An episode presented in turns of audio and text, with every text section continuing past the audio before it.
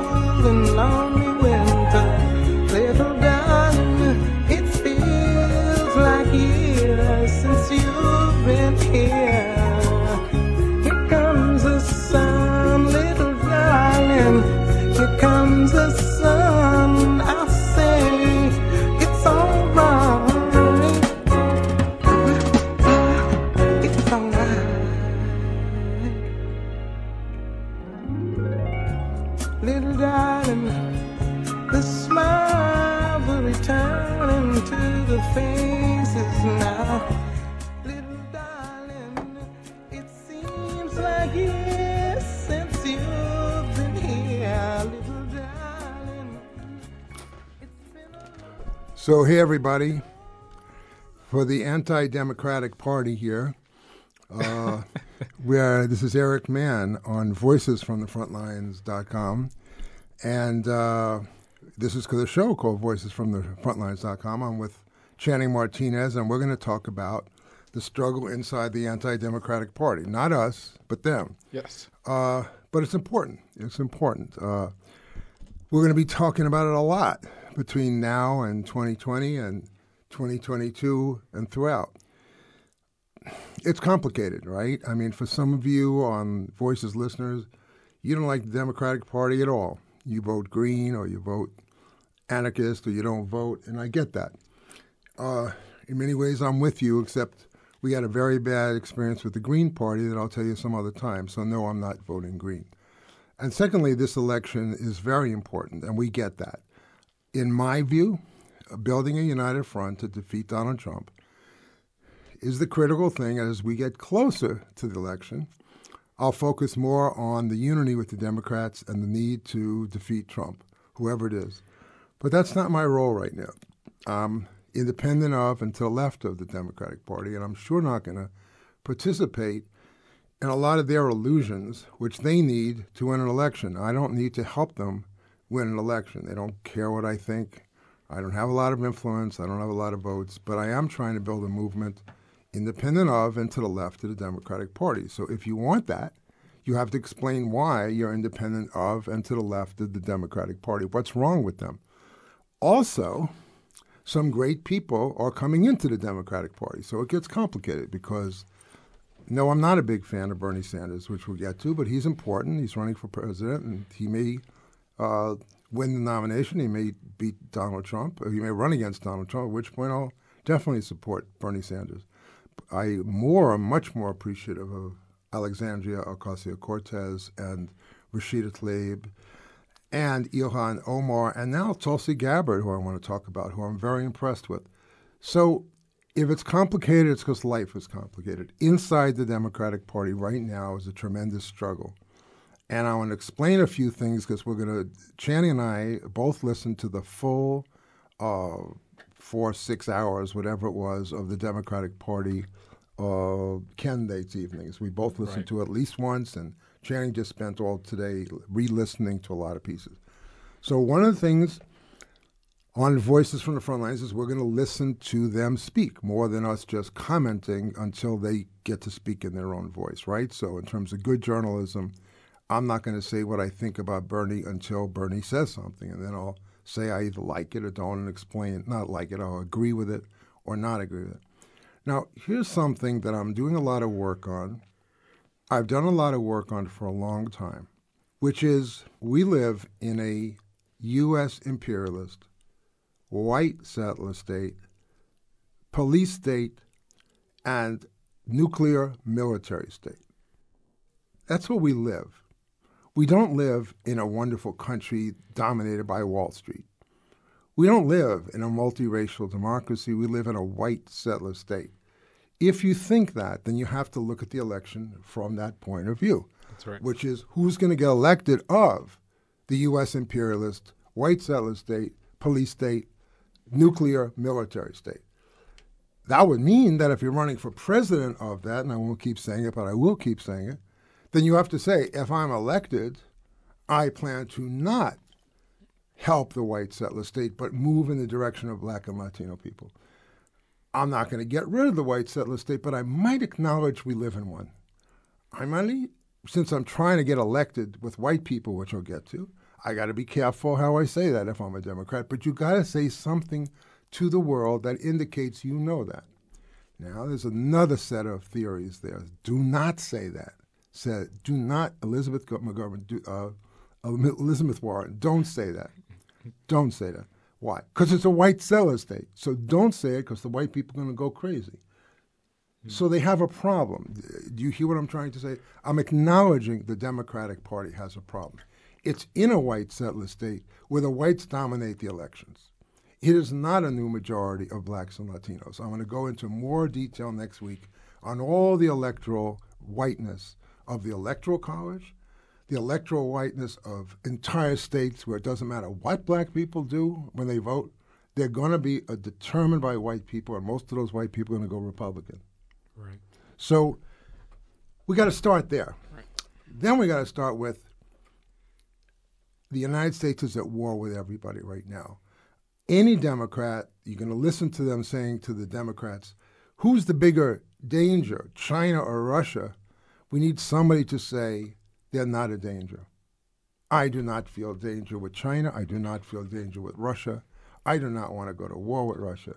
I don't want to go to war with China. And guess what? There's a very important new de- development. Did you know that one of the Koch brothers, those Koch brothers, uh, is it Koch brothers, and George Soros have formed a very important new development. Two ruling class Democrat Republicans to try to stop the perpetual war. I think this is the most important political development, which is if the Democratic Party is going to be s- saying Social Security for all, but keep the Russians out of our elections, I don't care. I'll be honest with you, because you're going to support a war with Russia. Right. If you say Social Security for all and even abortion f- for women, and then you say, but we have to go to war with China because it's stealing our secrets. China is not stealing anything. You stole China for 300 years. Somebody has got to stand up and say, I'm for abortion, I'm for Social Security, and I do not want a war with China. I'm telling you that in the middle of the nuclear danger, in the middle of the ecological danger, anybody running for president who's going to war with anybody besides the U.S. ruling class, to me is reactionary. I may have to vote for them, but I'm not, to the day of the election, I'm going to condemn them because I'm not going to give a mandate to somebody running for office on if I'm elected, I'm going to go to war with Russia. Right. If I'm elected, I'm going to go to war with China. No, no, and I don't care how much Social Security you give me, I don't want it. So I'm very serious about that, and that's something I'm going to be doing, and we're going to be doing throughout the show. So when Tulsi Gabbard said, I do not want a war with Iran, as we'll listen to, we'll make her first. Is that right? She got my vote right now. That's Right. where I am. Of every single other question, it took guts because she said, I was in the war. I went to Iraq. That war was wrong. She's an anti war candidate. Elizabeth uh, Warren is not right now. Bernie is not. Certainly, uh, Kamala Harris is not. So I put that as the highest issue in the election so far. And if I was going to vote today, I'd vote for her on that ground. The second is, and I should know his name. What's his? Uh, Julian Castro. tell us about him. I And don't, that's that's uh, Channing Martinez. I don't remember much about him, but I know that he said a comment about decriminalizing deportation. And he I think he's one of the first candidates that actually brought up deportation and in a real serious way because they obviously asked the question. But he's the first one that said that it needs to be decriminalized. So listen to Bernie and listen to Elizabeth. Do they say decriminalization or do they say comprehensive immigration reform? Comprehensive immigration reform is a sham, and you should boo them off the stage when he, nobody should ever be able to say that again. What that mean? It doesn't mean anything. First of all, it means I agree with building a wall. That's the first part. That's what Obama said. First, we have to build the wall. Not Trump said it first. Obama said, first we secure the border, then we deal with the, the uh, dreamers, and then we figure out a path to citizenship. Well, everybody agreed build the wall first. So Obama built the wall first, and that's no different, I'm sorry, from what Trump did. Now, there I get there are gradations. There are gradations in ideology, there are gradations specifically. But remember, he was called, Obama was called the deporter in chief. That's right. And for eight years, Obama deported more people than George Bush before him. So if you want Kamala Harris to deport Mexicans, and if you'll feel better that a black person is going to deport Mexicans, then vote for her. Because apparently, if a black person deports Mexicans, some people feel not too bad. But if that ugly uh, Bush or that ugly Trump does it, we're all up in arms. But for eight years, people were begging Obama to stop the deportations, and he never did, even when he did the good thing for the Dreamers. And the Dreamers had to sit in his office to get it done. Right. So, if you see where I'm coming from, when Julian Castro says not comprehensive immigration, he's basically saying tear down the wall. He's also saying as close to open borders as he can say, because he's not saying open borders. He's saying if you come across the border, I'm going to give you a civil ticket, basically. I'm not going to, it's not a crime. Well, if it's not a crime, that means you supposedly can't be shot. If it's not a crime, you don't need border agents. You don't need armed agents. So it's a big thing what he's doing. So in terms of, since you're going to hear, does Eric ever like anything a Democrat says? Well, depends on what the Democrats say. So I want to start with Tulsi Gabbard, who said a good thing, and then Julian Ga- uh, Castro, who did a good thing, because those are two Democrats that I felt I would have voted for. Gabbard one, and uh, what, I'm sorry, Julian Castro. Julian Castro two, and I'll never forget it again. I'll just say Fidel, and then quickly switch to Julian Castro. so uh, I, I get it now. All right, let's hear let's hear Tulsi Gabbard first, and then uh, Ricky will hold it, and I'll, I'll, I'll comment on that, and then we'll do Julian Castro second. Woman Gabbard, uh, Congresswoman Gabbard, you've said you've said you would you would sign back onto the 2015 deal. Would you would you insist though that it address Iran's support for Hezbollah?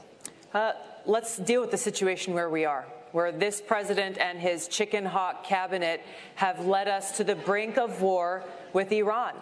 I served in the war in Iraq at the height of the war in 2005, a war that took over 4,000 of my brothers and sisters in uniforms lives. The American people need to understand that this war with Iran would be far more devastating, far more costly than anything that we ever saw in Iraq. It would take many more lives. It would exacerbate the refugee crisis. And it wouldn't be just contained within Iran. This would turn into a regional war war. This is why it's so important that every one of us, every single American, stand up and say, no war with Iran. We need to get back into the Iran nuclear agreement, and we need to negotiate how we can improve it. It was an imperfect deal. There are issues like their missile, develop, their missile development that needs to be addressed. We can do both simultaneously to prevent Iran from developing a nuclear weapon You- and preventing us from going Your time to is up. I have just a very quick follow up. Well, what would your red line be that would for military action against Iran? Look, obviously, if there was an attack against the American, uh, our troops, then there would have to be a response. But my point is, and it's important for us to recognize this, is Donald Trump and his cabinet, Mike Pompeo, John Bolton, and others, are creating a situation that just a spark would light off a war with Iran, which is incredibly dangerous. That's why we need to de escalate tensions. Trump needs to get back into the Iran nuclear deal and swallow his pride, put the American people first. Hey, I'm kind of overwhelmed. I mean, I'm I'm going to send her money. I mean it. Uh, oh no, no. I, I mean, I'm not going to send her money. Um, I might send her money. I'm not allowed to send money to anybody on KPFK. So I just meant hypothetically, I like her. But seriously, you, you, you don't understand the full guts of what she just said because they're trying to provoke. Her. Well, what about Hezbollah? What about this? Where is your red line? In other words, when will you go to war with Iran? That's the provocation. Right. She just said, "I don't want a war with Iran. I want to de-escalate." But the the the host is trying to provoke her. Well, come on, so you got to go to war with Iran. And what she's trying to say is the United States may lose that war. See, people in the United States are so used to thinking you just drop a bomb on people, you kill them. You win, you lose. You send your kid there, he dies, it comes home. There's nobody saying the war is very dangerous. The whole region is up in arms. The Middle East is going to go up in arms. Russia is going to come in. China is going to come in. United States is going to come in. England, everybody's, all the proxies are going to come in. She's trying to warn you. Don't play with war. So she said no war with Iran. And right away they said, all right, when would you have a war with Iran? And she had to stop for a minute and say, well, obviously, now here's Tulsi Gabbard, if I could give you advice. Don't say if they attacked our troops because you should have said if they attack the territorial boundaries of the United States at least, what are our troops doing there? So if our troops are in Iran and then you attack the troops, then first you invade and then you get an excuse for you, you, you see. So don't get trapped into that, in my opinion.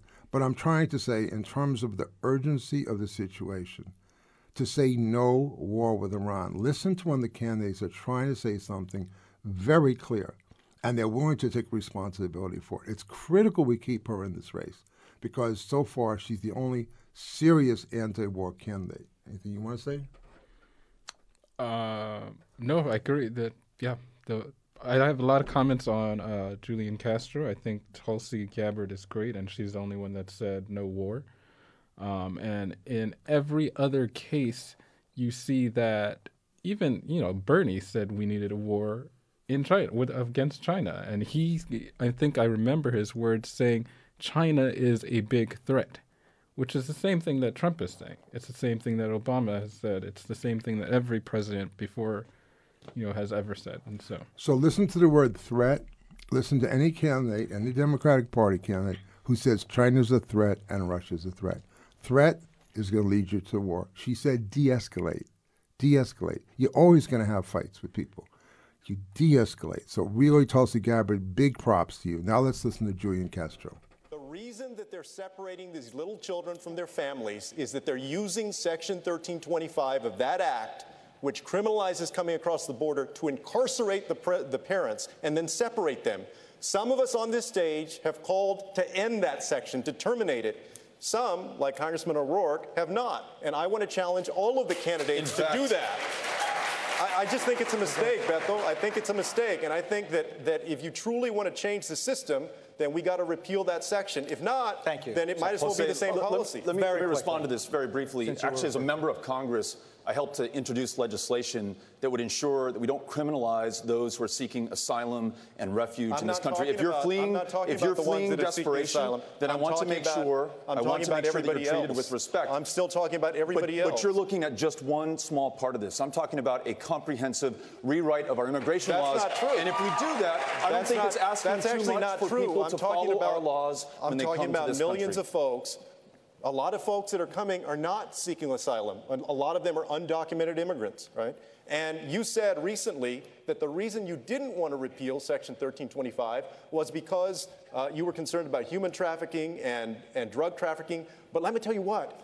Section 18, uh, Title 18 of the U.S. Code, Title 21, and Title 22 already cover if human we trafficking and drug a known smuggler I think or drug that you should do your homework we're going on to this make issue. sure that they are if you did your homework on this issue, you would know that we should repeal this section. This is an issue. All right, the first thing is Beto O'Rourke is a white idiot, and he should get out of the, the, the thing. He's, he's an absolute idiot. Uh, Julian Bur- Julian Bur- Julian Castro was. Let me explain what's going on here. Julian Castro is saying he wants to decriminalize anyone who comes over the border. Then O'Rourke, who's both a liar and you know he said, "Well, I lost." Into, you know, only a white guy can say, "Since I lost for governor or wherever he ran for Texas, since a white guy is a loser, I'll run for president." That's brilliant. You lost one election, so you can run for president. Right. Um, what Castro is saying is when O'Rourke said, I introduce things to say that asylum, you don't understand. Asylum means that you have to prove you're a political prisoner inside El Salvador. You have to prove you're a political prisoner. You're fleeing specific political repression.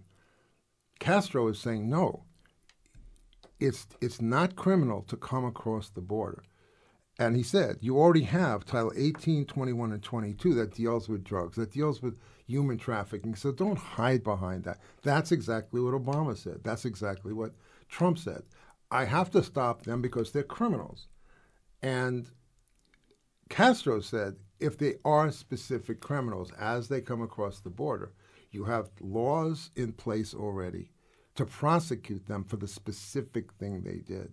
But you can't prosecute them for crossing the border. This is terrific, and he's give him credit. 1325. I didn't know about 1325. I didn't either. I didn't know about Title 18, 21, and 22. This is good stuff inside the Democratic Party. He says if you really want to stop the the attacks on the children, then you have to get rid of the fundamental law that criminalizes immigration.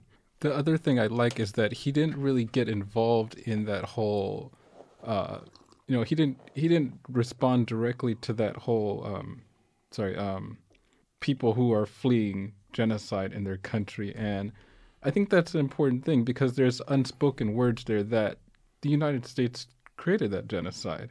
He's not saying he cannot, absolutely cannot say that and then get elected because he would probably get thrown out of the election, but even just stopping short of that and saying everything but that and sort of like implementing that, I think is a very powerful thing as well.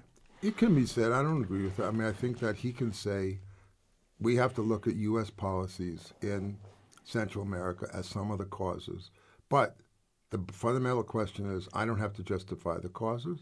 Whatever is the reason, if a person crosses the border, it's not criminal. That's phenomenal. So I just want to, when we listen to Tulsi Gabbard and now we listen to Julian Castro, within the Democratic Party, these were to me the two cutting edge conversations that got me excited. And so I would like a, a, so far a ticket, I mean it, of Tulsi Gabbard and Julian Castro. That would be great. I mean, if I mean, That really in that I'm great. taking it seriously, folks. You have to, at least for me, you got to follow the facts. It's like you might pref- prefer somebody. That's fine, and you listen to them. You go, "Ugh, he didn't do as good as I thought, and she didn't do as good as I thought. This other person who I didn't think I liked as much, they hit the ball out of the park. So you got to follow your principles and follow your arguments.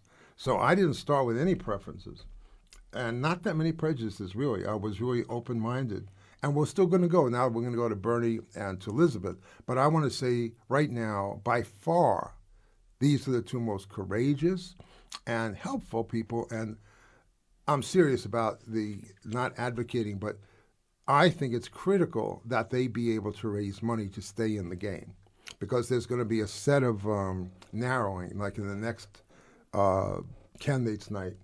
Uh, obviously, certain people are going to be and should be taken off the stage. But I'm very believe that they're going to both stay on the stage, and they're both very, very important.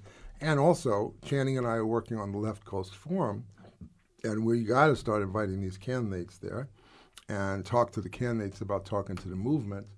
And we we should definitely include Tulsi Gabbard and uh, Julian Castro in the invitation. Not that well, they come coming out is a different story, but that the movement should want to be able to hear them. All right, now what do you got now? What's up the? Uh, let's talk about abortion, because that's a very important issue. All I'm sorry. Who do you got? Who do you have talking about abortion? Well, uh, I have Bernie Sanders on Roe versus Wade. Good. And and what do you have? Is Elizabeth Warren also on, on abortion? Yes, we do. We have Elizabeth Warren on abortion. All right. Why don't we do then Bernie Sanders first on Roe versus Wade, and then we'll do Elizabeth Warren also on abortion. I'd like to put a different question to you. Roe versus Wade has been the law of the land since 1973.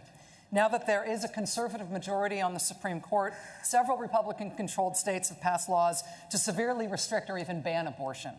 One of those laws could very well make it to the Supreme Court during your presidency if you're elected president. What is your plan if Roe is struck down in the court while you're president? Well, my plan is somebody who believes, for a start, that a woman's right to control her own body is a constitutional right, that government and politicians should not infringe on that right. We will do everything we can to defend our Roe versus Wade. Second of all, let me make let me make let me make a promise here. You ask about litmus test. My litmus test is I will never appoint any nominate any justice to the Supreme Court unless that justice is 100% clear he or she will defend Roe v. Wade. Third of all, I do not believe in packing the court. We got a terrible 5 4 majority conservative court right now. But I do believe that constitutionally we have the power to rotate judges to other courts. And that brings in new blood into the Supreme Court and a majority, I hope, that will understand that a woman has the right to control her own body and that corporations cannot run uh, the Senator, United I'm States of America. 10 additional, hold on, I'm going to give you 10 additional seconds because the question is what if the court has already overturned Roe and Roe is gone? All of the things you just described would be to try to preserve Roe. If Roe is gone, what could you do as president We to preserve pass- abortion rights? Well, first of all, let me tell you this. Didn't come up here, but let's face this.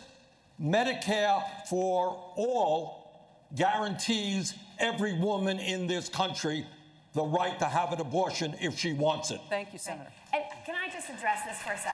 Um, I just have a clarifying question. So when he says he can rotate any judge in the system, if they're talking about the the Supreme Court, that doesn't apply to the Supreme Court, right? Well, let me tell you my first response to Bernie, including that this is very weak.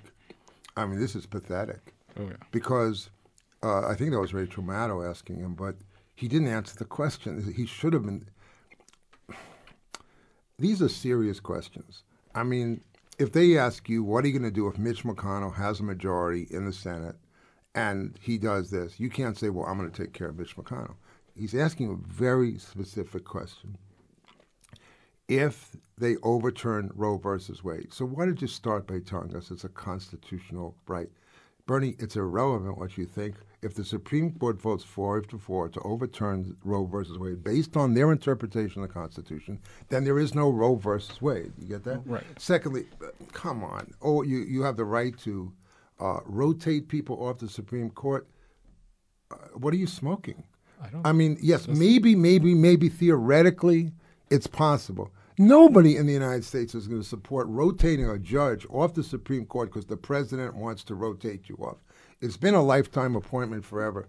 I mean, Bernie Sanders couldn't rotate. Well, we're going to get into that. So that's ridiculous to, to waste people's time. You're talking about abortion as a real issue. The first thing is is totally nonsensical. The second thing is never going to happen in a million Sundays, as you said. Yeah. Uh, If he has some unique, in- as a his- it'll be overturned by the Supreme Court. Guess what? So Bernie, knows that what he's supposed to be talking about is presidential power in the absence of a mandate from the Supreme Court. What could you do?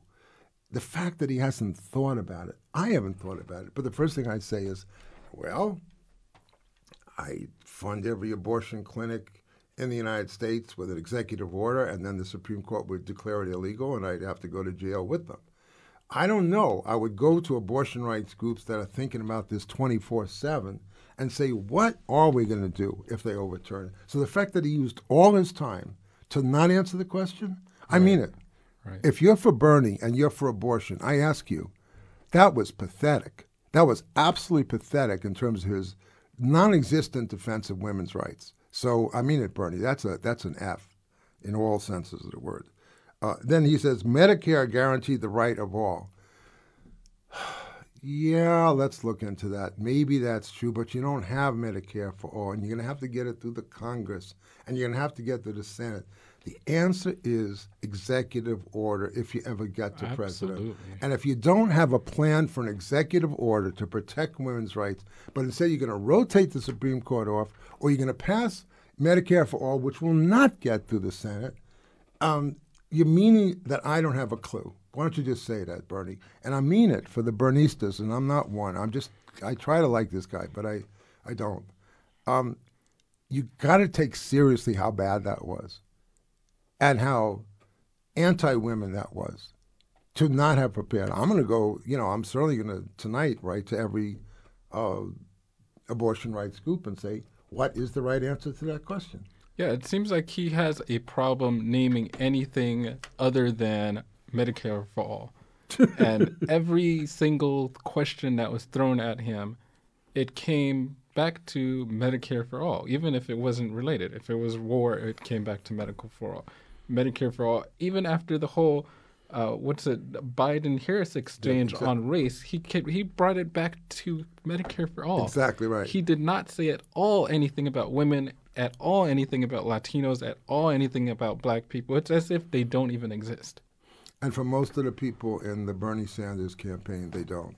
And again, I'm asking you for people in the Bernie Sanders campaign. You just heard Tulsi Gabbard, and you just heard Julian Castro, and you just heard Bernie Sanders. I hope you're embarrassed. I mean, I was. I mean, one more thing. I didn't know what he was going to say. I was hoping he said something good. Now let's come on, Elizabeth. Let's hear what you have to say, Elizabeth Warren. Would you put limits on uh, any limits on abortion? I would make certain that every woman has access to the full range of reproductive health care services, and that includes birth control, it includes abortion, it includes everything for a woman. And I want to add on that it's not enough for us to expect the courts to protect us. 47 years ago, Roe versus Wade was decided, and we've all looked to the courts all that time as state after state has undermined Roe, has put in exceptions, has come right up to the edge of taking away protection. Your time is up, Senator. We now have an America where most people support Roe versus Wade. We need to make that Senator federal law. Thank you. Jose? All right, so there's two things she said that's very important. And again, I have to say night and day between Elizabeth Warren and Bernie.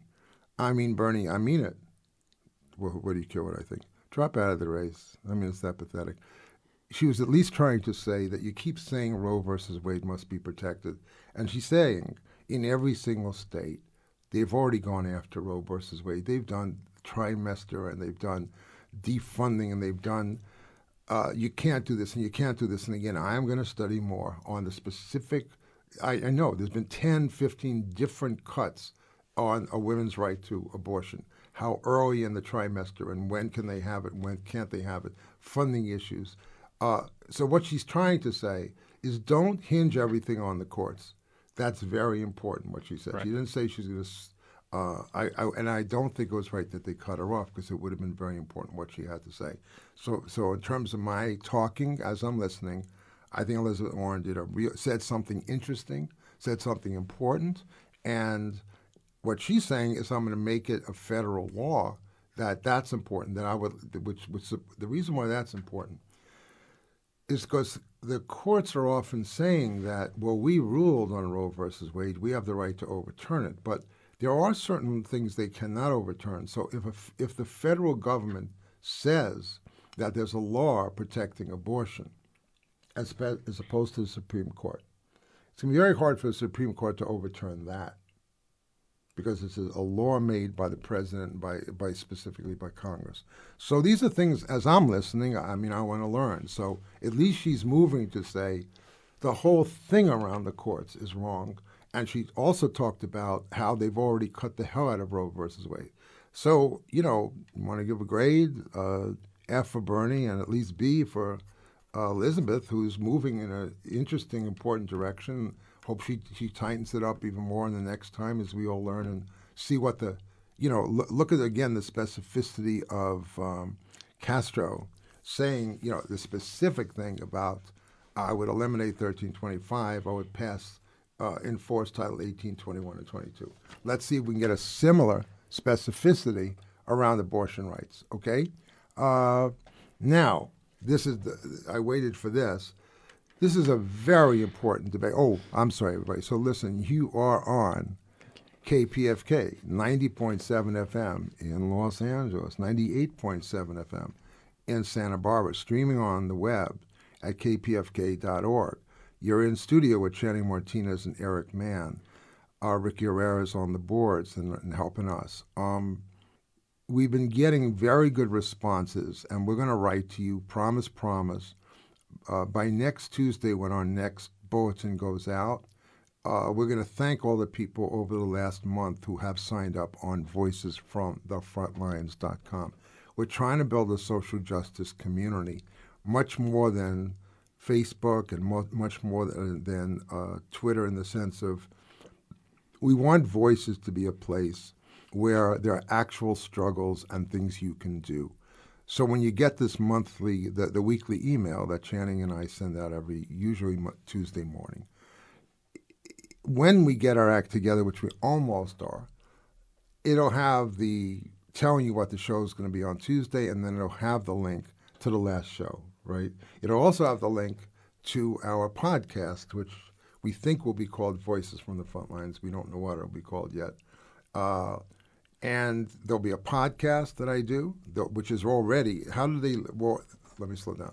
The show is already on a podcast. So tell us how. If you want to listen to voices as a podcast, what do you do? So, Voices from the Front Lines is on every major popular podcast platform, including Apple Podcasts, um, SoundCloud, Google Play, and uh, one Stitcher? more. Stitcher. Thank you. Yeah, I'm good at this stuff now. You, know. um, you can also find it directly on our website at uh, voicesfromthefrontlines.com. And of course, you can always find it right after the show on KPFK's archive, kpfk.org. So we're really working to make the show more accessible. If you like the show, like here's an example. I know there are good people working inside the Bernie Sanders campaign, working in the Elizabeth Warren campaign, look, working on all of them. But I think we want to have a serious conversation about evaluating the candidates based on what they actually say and produce. So if you find this helpful, and we're going to do a lot of it, I mean, and I want to say more preference, we're going to let the stuff. I mean, if Bernie hits it out of the park, we're going to, we'll say that's great. But that was pathetic on abortion, and I thought Elizabeth Warren was good on abortion. That's my opinion. More importantly, you can listen to it yourself because we're playing the actual clips. So if you disagree, you listen to the clips. But go on Apple, go on kpfk.org, go on Voices from the Front, tell your friends. Why don't we all sit down and listen to what Eric and Channing is saying? Uh, Bernie has a new idea. He's going to rotate the Supreme Court. Yeah, what the hell is that about? That. Yeah, and you'll never hear of it again. Trust me. Uh, that idea is his his advisors are saying, Bernie, what, what, what? Please, Bernie, don't rotate the Supreme Court. All right, now let me let me frame this conversation because I'm going to give you a cue as to what you're hearing. Kamala Harris is very smart. You have to remember she's a prosecutor. and it's very important to remember this woman is a prosecutor, and we're going to play next week, Ricky, the most terrifying clip of Kamala Harris boasting about how she passed an executive order as Attorney General in California to arrest parents whose kids were truant, right. and boasting about how she terrified the hell out of them, including mainly black parents. And the way she talks, she sounds like a megalomaniac and she sounds like a dictator. It's the laugh of a dictator, and I'm serious. Uh, and, and, it's on video too. So we'll come back to that, but this is relevant to where I'm going. So she's way, way down the polls, and she knows she's got a, a, moment to do it. So I'm going to give you a cue um, this time. Notice she starts out by saying, like they ask her a question, she's already planned to go after Biden, which is not the question. So she starts out by saying, I want to say, Senator Biden, you're not a racist. Well, that's like saying, of course, you are a racist. I'm, you know, well, what do you mean? If I'm not a racist, why'd you have to tell me I'm not a racist? And then she does a very important, actual, contentful struggle with Biden, which is which I'll explain later, is about the role of the Fourteenth Amendment and the role of the federal government to enforce civil rights policy. What Joe Biden is saying is he does not support the right of the federal government, but rather supports the right of the city of Berkeley to do it, which is nothing more than what's called states' rights. Obviously, if the state of Mississippi wanted to integrate under the 14th Amendment, they didn't need a Civil Rights Act. They could have integrated any time they wanted to. Absolutely. They didn't even need a 14th Amendment to integrate. But they didn't because it's a slave state. The reason we passed we passed the 1964 Civil Rights Act is because the 1865 and 1866 14th Amendment was not being enforced. So it took federal troops to go in and enforce that am- amendment. And then it took federal troops driven out for the Klan to go back and reestablish Jim Crow.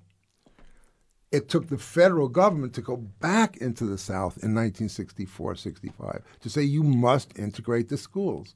And even then, they didn't integrate the schools. So she is trying to score points against Joe Biden correctly on terrible stuff he's done about not defending the 14th Amendment, not defending the Civil Rights Act, and not defending the federal government's right and obligation to force integration. Because if it's a law, you force it, just like you forced a million black people into prison. So watch what she's doing, and then watch Joe. You know, there's all these pictures of how many feet can one person put in their mouth. He's only got two feet, but apparently he's got three or four feet in there already. So we're going to watch what he does. Now let's listen to Kamala Harris, and then let's listen to the brilliant Joe Biden uh, defending his civil rights record.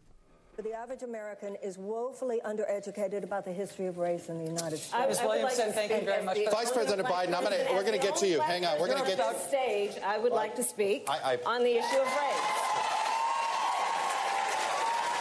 Senator Harris, And I so what Senator I will Harris, if I say could- is if that I could I preface this, we will give you 30 seconds agree. of this. We're going to come back to you on, on this again in just a moment. Go for 30 seconds. Okay. So, on the issue of race, I couldn't agree more that this is an issue that is still not being talked about truthfully and honestly. I, there is not a black man I know, be he a relative, a friend, or a coworker, who has not been the subject of some form of profiling or discrimination. Growing up, my sister and I had to deal with the neighbor who told us her parents couldn't play with us because, she, because we were black. And I will say also that, that in this campaign, we've also heard, and I'm going to now direct this at Vice President Biden. Um, I do not believe you are a racist. And I agree with you when you commit yourself to the importance of finding common ground. But I also believe, and it's personal, and I I was actually very, it was hurtful to hear you talk about the reputations of two United States senators who built their reputations and career on the segregation of race in this country. And it was not only that, but you also worked with them to oppose busing. And, you know, there was a little girl in California who was part of the second class to integrate her public schools. And she was bused to school every day. And that little girl was me. So I will tell you that on this subject, it cannot be an intellectual debate among Democrats. We have to take it seriously. We have to act swiftly. As General of California, I was very proud to put in place a, a requirement that all my special agents would wear body cameras and keep those cameras on. Senator Harris, thank you. Vice President Biden, you have been invoked. We are going to give you a chance to respond. Vice President Biden.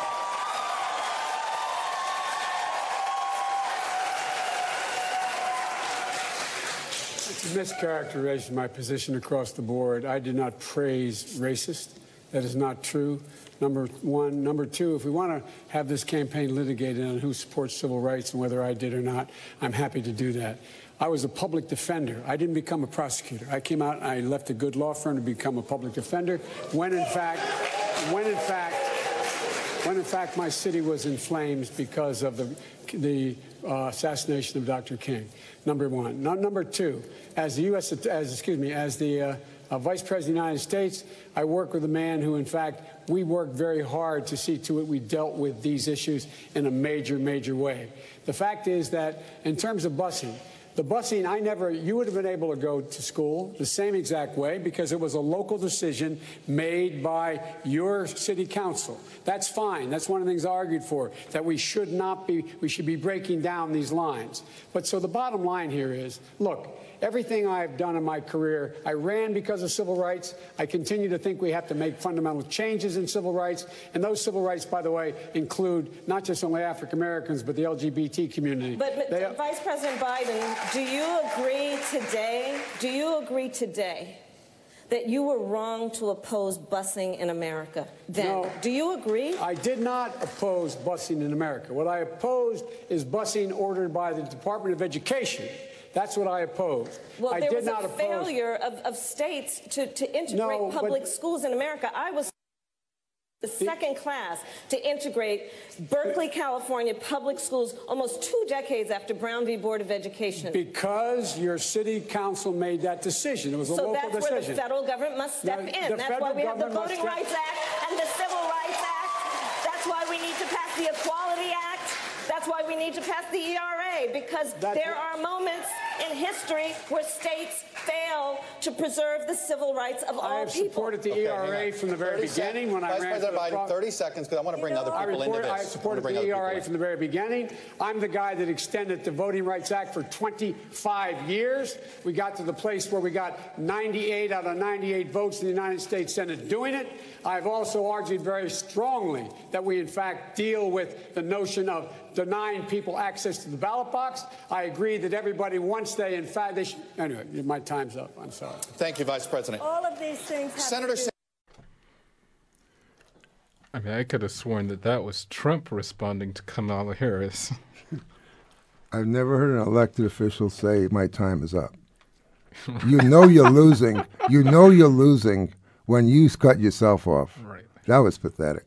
But I, I want listen. But the sad thing is, most of the white people in the United States right now are pathetic, and most of the people who are in listening to this conversation don't even care about what the issue was. So let me restate it for you what Kamala Harris was saying, leaving aside what she did before or what she'll do later, is the federal government must have the power to act if the states do not, and of course the states will not. The, the southern states will not integrate, and most of the northern states will not. Mayor Garcetti will not fight for your civil rights. That's why we took the MTA to federal court. We took Richard Alatorre to federal court. We took Gloria Molina to federal court. We took Yvonne Brathwaite Burke to federal court because they were violating the civil rights of 400,000 bus riders in Los Angeles under 1964 Civil Rights Act under Title VI. A federal judge found them guilty of violating the Civil Rights Act. A federal judge overturned the city of Los Angeles.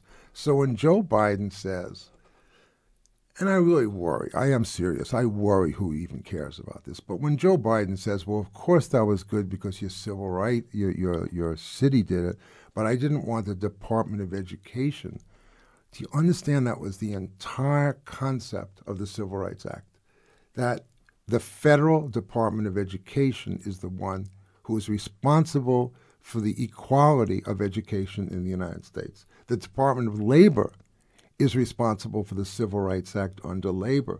The Department of Transportation is the one you have to sue to make sure that they enforce it. So when he says the federal Department of Education should not order busing, that's exactly what Strom Thurmond said. That's exactly what the Southern Crackers said, and that's what uh, that's called states' rights. And yes, that's what Donald Trump says. That the federal government does not even have the right to enforce a federal civil rights law. In that conversation, I give her an A plus, and and it's complicated because there's so many things wrong with Kamala Harris, in my opinion. But at that moment, she was that child going to school. At that moment, she was a black child.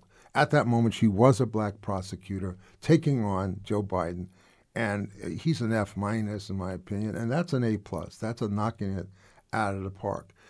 We'll get later into what she's done, very unfortunately, to distance herself from those remarks. But we're discussing this event. In this event, it couldn't have been better. Now, this is going to be very excruciating, except if you're just a Bernie person who doesn't care. Now, let's listen to Bernie. And there's one thing I want you to listen to. In that debate, any candidate who wanted to speak on something before said, like they'll say to them, uh, this is Bernie Sanders on diversity. Vice President. All of these things have Senator to do- Sanders, Senator Sanders, I want to go to you on this. You said on the day you launched your campaign that voters should focus on what people stand for, not a candidate's race or age or sexual orientation. Many Democrats are very excited by the diversity of this field on this stage and on last night's stage. and the perspective that diversity brings to this contest and to these issues. Are you telling Democratic voters that diversity shouldn't matter when they make this decision? No, absolutely not. Uh, unlike the Republican Party, we encourage diversity. We believe in diversity. That's what America is about. But in addition to diversity, in terms of having more women, more people from the GB, LGBT community, we also have to do something else. And that is, we have to ask ourselves a simple question. And that, how come today the worker in the middle of our economy is making no more money than he or she made 45 years ago, and that in the last 30 years, the top 1% has seen a $21 trillion increase in their wealth. We need a party that is diverse, but we need a party that has the guts to stand up to the powerful special interests who have so much power over the economic and political life of this country. Hello. Did you understand what he just did? Yeah, he, Go ahead. he changed the subject. Go. That's exactly what. I mean, that, can you just imagine someone is on the street getting shot right in front of you? They have just been shot, and someone asks you, ask you for your help, and you talk about Medicare for all. Someone's been shot, Bernie. What the? F- Sorry. You, what the what the heck? What the heck? Uh, and it's yeah, it's it's disgusting. But uh, I, we think it's disgusting, but do you? I mean, you just had a very important conversation with Joe Biden, who said, I'm running out of time. and you had uh, a very important, heartfelt discussion of, you know, the Birmingham bus boycott and the children who were blown up in the church. In this case, these kids that had to integrate schools by being bused. You don't understand. You were bused into a hostile white environment. It took guts for that little girl, Kamala Harris, to do that. Bernie doesn't even know what he's talking about. I mean, he says GLPTQF. He can't even. what is that? What is Bernie? You don't even. I mean, it's it's serious, folks. It's only funny. Uh, it's funny how bad the Bernie supporters are that they can listen to this and say, yeah, yeah, but but there's no but. You asked him about race, he said it's class. You asked him about race, he says it's class. He didn't choose to get involved. He didn't even understand the debate about the 14th Amendment, about the Civil Rights Act, about busing. Bernie lives in a white state. How many million people you think there are in Vermont? How many? Four, five, six, or seven? The answer 650,000. Not even a million people. Bernie is a racist for taking his Senate seat in a state that doesn't have a million people, in which the white population is 95%. That state has no right to exist. And the fact that he can't even pivot to say, out of empathy to Kamala Harris, I'm so sorry, Joe, you're totally wrong. All he had to say was, Joe, the federal government has the right to enforce has the right to enforce the Civil Rights Act. And Joe, you are wrong to oppose busing on behalf of the Department of Education. If I'm elected, I support the 14th Amendment and the Civil Rights Act and the right of the federal government, and I want to stand with Kamala Harris. The fact that he couldn't do that is terrifying to me, and I'm sorry. I mean, I may be an audience of one or two, but I'm going to just keep hitting. If he just want to do Medicare for all, I'll just do Bernie's got a, a, white people's problem until I'm the only one who cares. So me and Channing will care. Yeah. But I'm serious. We, we and I'm asking the people send an email to Eric Mann to Eric at Voices from the Frontlines. Our, you know, it's funny. I get emails from Bernie people. You can't write. You can't. You're no good.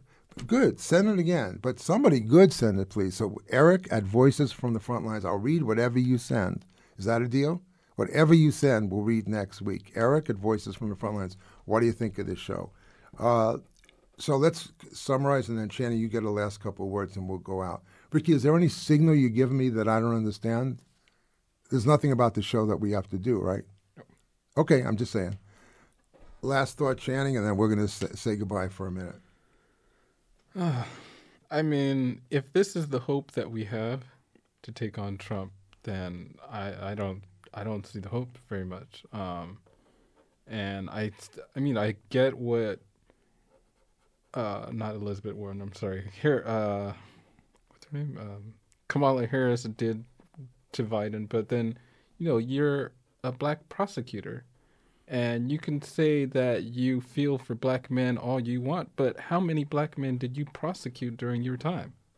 Um, I I do agree with you. Tulsi Gabbard and Julian Castro were, you know, some of the show winner, winners, um, and all of them, you know, except for those two short, so fall short of internationalism. They're all about the United States, United States, United States, and no matter how far they go on race, that is racist as a get go because you're saying that you do not care about black people and other people of color outside of the United States and if they're going to war with the rest of the world, who cares as long as you have Medicare for all? That's racist. And I wouldn't vote for any of them. that's that's Channing, and that's Eric. What we're trying to say is this: look, we actually have a reason for this. Um, I think if the show has any little bit of influence, we are trying to be a genuine militant voice that wants to take Democrats seriously. I do, at least. I want to take them seriously, but I also don't want to uh, become their apologists. On the on the quotes we had, I thought Elizabeth Warren was good on abortion. We have to listen to more.